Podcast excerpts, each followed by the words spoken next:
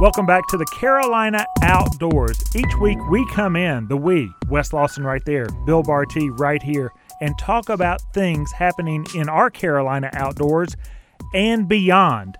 And this week is no exception. The segments we have broken down, but it's a little bit of a look back, Wes Lawson, and it's partly because when the Carolina Outdoors started, after Tom Desio left anyway, uh, WBT, for those of you who are joining us as we blast up and down the eastern seaboard via the airwaves of WBT radio, also available via podcast, our very first guest was a catfish guide in the Santee Cooper area of South Carolina.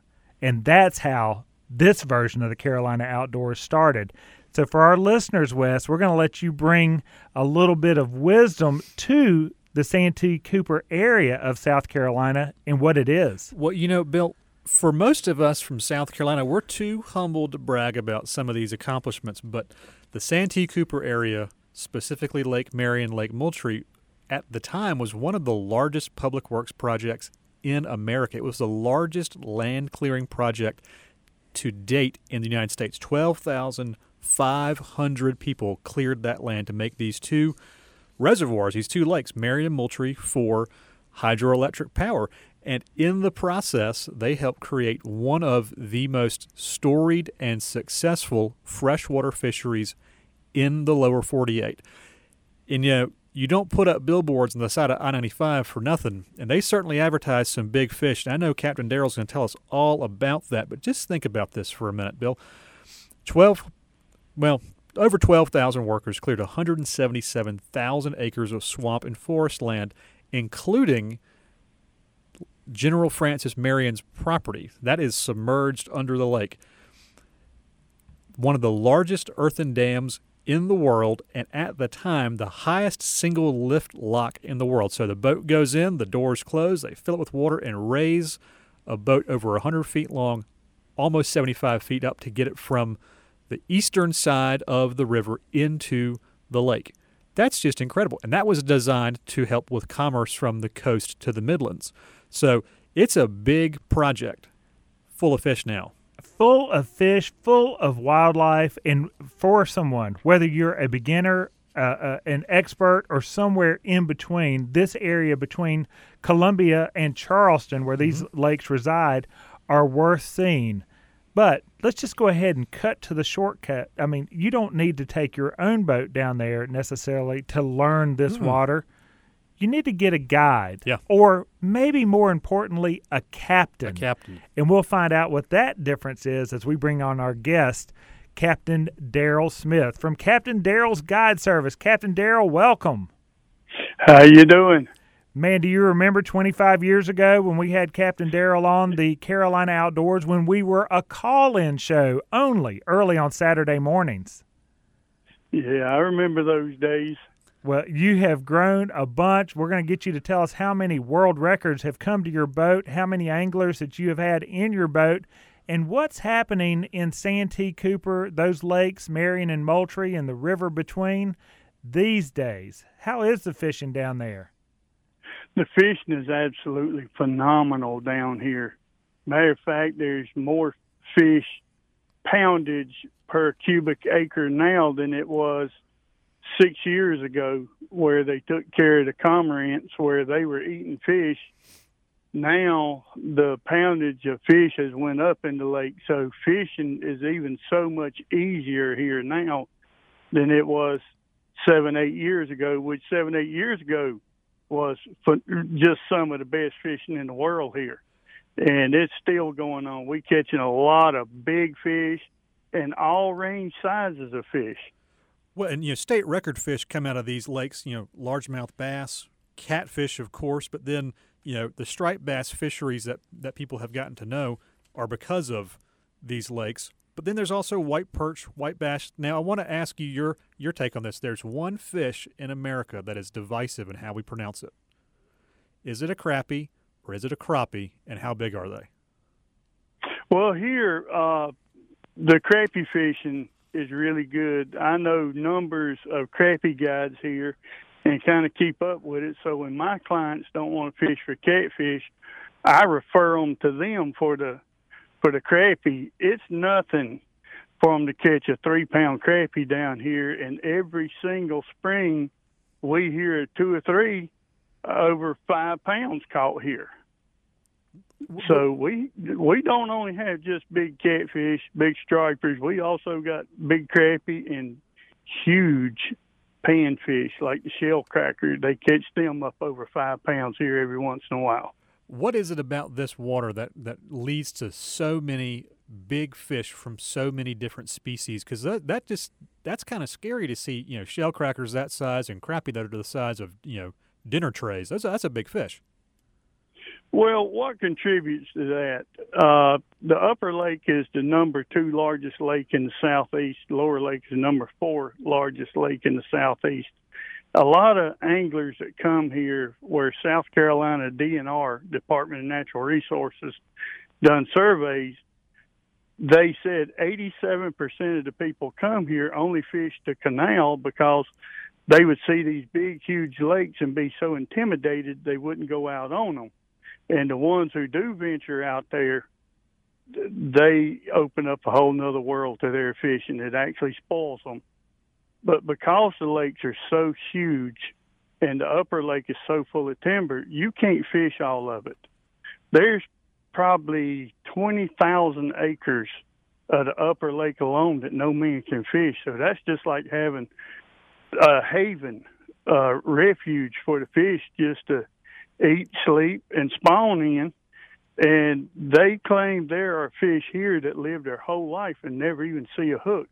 There's not much fishing pressure here. And that's because so for and you can't one fish that has bigger boats. You got a whole world right here. yeah, and you can't fish those other sections because it's shallow and flooded timber. Is that correct? It, well, it's deep water flooded Okay, timber, okay. thirty, thirty-five foot of water with timber standing uh, stumps literally every 10 foot apart. So trying to get a fish out of it is almost impossible. Sure. So people just don't even try to fish it. They fish around the outer edges and fish the easier stuff. Captain Darryl, tell us about fishing that channel. Um, is it as good as the lakes have been? It's not oftentimes that you have a captain, that we have a captain on the Carolina Outdoors, say the fishing is better now than it has been in the past 10 years. Um, would the channel fall under that same um, that same compliment? And um, let's find out what fall's going to look like down there as well. Okay, uh, each part of the lakes, your shallows, the deep parts, and the canal, all those certain areas are seasonal. Fish aren't in those. There's some fish there year round, but when the fish really move in heavily, for people who want to fish the canal, springtime in through summer and early fall is really good fishing. And uh, after fall goes by, the fish drop back out of the canals. The majority of them drop back out of the canals back into the two lakes, and following the bait fish, they'll go into deeper water on the on the lakes and leave the canal. But there's still some fish that stays year round in that canal. You can catch fish year round, but the absolute best times where you're gonna say, Uncle, don't want to wind in another one that's spring, summer, and early fall.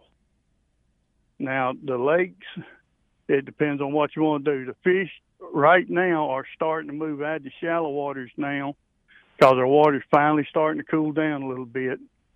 They still scattered, but they in transition starting to move back out deeper. We catching average 40 fish a day on drop offs on the sides of hills from 20 to 40 feet right now. And as the winter goes on, the water get colder. These fish will drop on in a little bit deeper into 50 and 60 foot of water. They'll be following the bait fish. They trying to find warmer water. Now, Captain Darryl, I think we lost you there. Did you say you're bringing in 40 fish a day on the boat? Yeah, I'm a- I'm averaging over 40 fish a day right now. Well, and just to set that up, if you're just joining us, Captain Darryl Smith from Captain Darryl's Guide Service is joining us uh, with his expertise on the Santee Cooper Lakes with Bill Barty here, Wes Lawson right there. Captain Darryl's a guide and pro angler. um, who has averaged 55,000 pounds plus a year for the past five years straight. He has 23 confirmed world records and has been featured in dozens and dozens of television shows and magazines. And Captain Darryl, you've been down there doing this full time. And when we say full time, we mean full time on these Santee Cooper lakes. Um, how has your life changed over the past 20 years um, in regards to the world records that have come to your boat, the features, whether it be um, uh, PBS television shows, cable television shows, the magazines, whether they be local or national? Tell us about your life as a guide and captain um, with, with, those, uh, you, you know, decades of recognition. Well, it, it's nice to be able to go anywhere I want to go and don't have to be introduced. People recognize me. That that's one thing that really changed, and uh, it's it, it changed what I planned on doing when I first started guiding. Because if you remember, 25 years ago, I was doing guiding duck hunting. Right. I've actually we've done radio talk shows together while I was in the blind duck hunting and uh, I done some guiding on deer hunting and fishing in other places, and uh, now I'm stuck here at Santee, which I don't mind because then I don't have to travel no more. But I've been I've become very heavily sought after. I run an average of 330 days a year on the water, so I'm working harder now than I was in my 20s, but enjoying every minute of it because I'm meeting people literally from around the world. I take people fishing from 74 different countries in every state in the United States in all walks of life. So it's really interesting meeting all these different people. Well, there's all of that, um, and as you you know, uh, 70 plus countries, every state, every type of person has been on your boat enjoying uh, anything from a, a, a, a, you know a brim to a striper to a 100 pound catfish. But Captain Darryl, you have always taken a special insight into junior anglers, younger people, boys and girls who are just learning about the outdoors. Do you get that interest in helping young people be introduced to fishing from your time growing up in York County, uh, doing all the outdoor adventures that you were doing back then? Yes, I I really stress this, and I stress it with a whole heart. Get the kids involved in hunting, fishing, hiking, camping, because out there they're not going to have drugs just sitting right there in front of them. Introduce them to a world that where they will be safer. They'll have a whole lot better lifestyle. They'll have a lot of peace of mind I've got 16 world records right now with kids under the age of 16 to 8 years old. I might not be able to get them on a world record when they come, but at least I can get them on fish, and maybe I can embed a seed that when they get up into their upper teenage years and all, and early 20s, when the mind goes to rambling, what do I want to do? What do I need to do? Well, instead of being on the streets, hey, I can go fishing oh, hey, I can go hunting. Oh, I can go hiking. So introduce the kids to the outdoors because there's nothing on the streets good for them at all. Well, and as a part of that, I think you offer specials if you're a paying adult uh, who is out there with Captain Darryl. If if a child is younger than the age of twelve, they can be a part of the fishing party um, for free. That's right. Let me ask you about this, uh, unrelated to young people being out there, but um, I know the answer to this, but I'm going to ask you about your alcohol policy. How does uh, Captain Darryl Smith handle catfishing, the Santee Cooper, and all of that, and um, and the policy of alcohol on board? People have proven to me, even back when I was a contractor, residential contractor, people prove to me that don't everybody drink to get drunk and that they really enjoy uh, ice cold beer every once in a while while they're, when they're out on the water fishing. So I don't mind social drinking of beer only. I've got zero drunk tolerance and zero liquor tolerance. But if you want to bring you a, two or three beers out on the boat with you to enjoy while you're out there, bring them on. I'm not going to stop you for that. There, just I ask you to just keep control over it. Now, Captain Darryl, on your website, you have a a, a uh, little paragraph on here. Actually, it's sort of two about a distinction between guides and captains. And sometimes Yes. I think people use those interchangeably as if they are the same thing. And in fact, they're not. Can you elaborate on the difference between a fishing guide and a captain, especially uh, fishing the Santee Cooper area? All right, when you go get a guide's license, uh, you're restricted to three lakes only. You can't go into no kind of river systems, and you can't leave those three lakes that you put down on your license. You're restricted to those three lakes only. And uh, captain, like I am, I can go anywhere in the United States, fish any river, any lake I want as long as it's open to public water and I'm legal. So that there's a there's a big difference. The the guides license test don't have all the different questions and different parts of test that a captain's license has to have. I I have all the qualifications to go around the world. But when I got my captain's license, I didn't have the 365 days on salt water. So I'm restricted inside the demarcation lines of the United States. That's the boundary of the United States country. And but I can go anywhere in that. I've thought numbers of times about going and getting my restrictions lifted to around the world plus even get my tow license because I've got enough time pulling bar pulling and pushing barges too. But when I talked to my insurance agent, that changed my mind. that, that happens. Captain Darryl Smith, we got to do this more often. Um, bringing back memories from 25 years ago, you helped kick off the Carolina Outdoor program on WBT back then. We want to let all of our listeners out there know CaptainDarryls.com. That's Captain, spell it out C A P T A I N, Darryl, D A R R Y L S.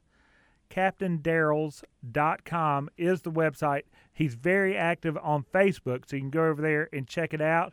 Or we're going to go a little old fashioned as well. You can call or text the captain 803 367 6275, but you'll find it online. Just Google him, he'll pop up.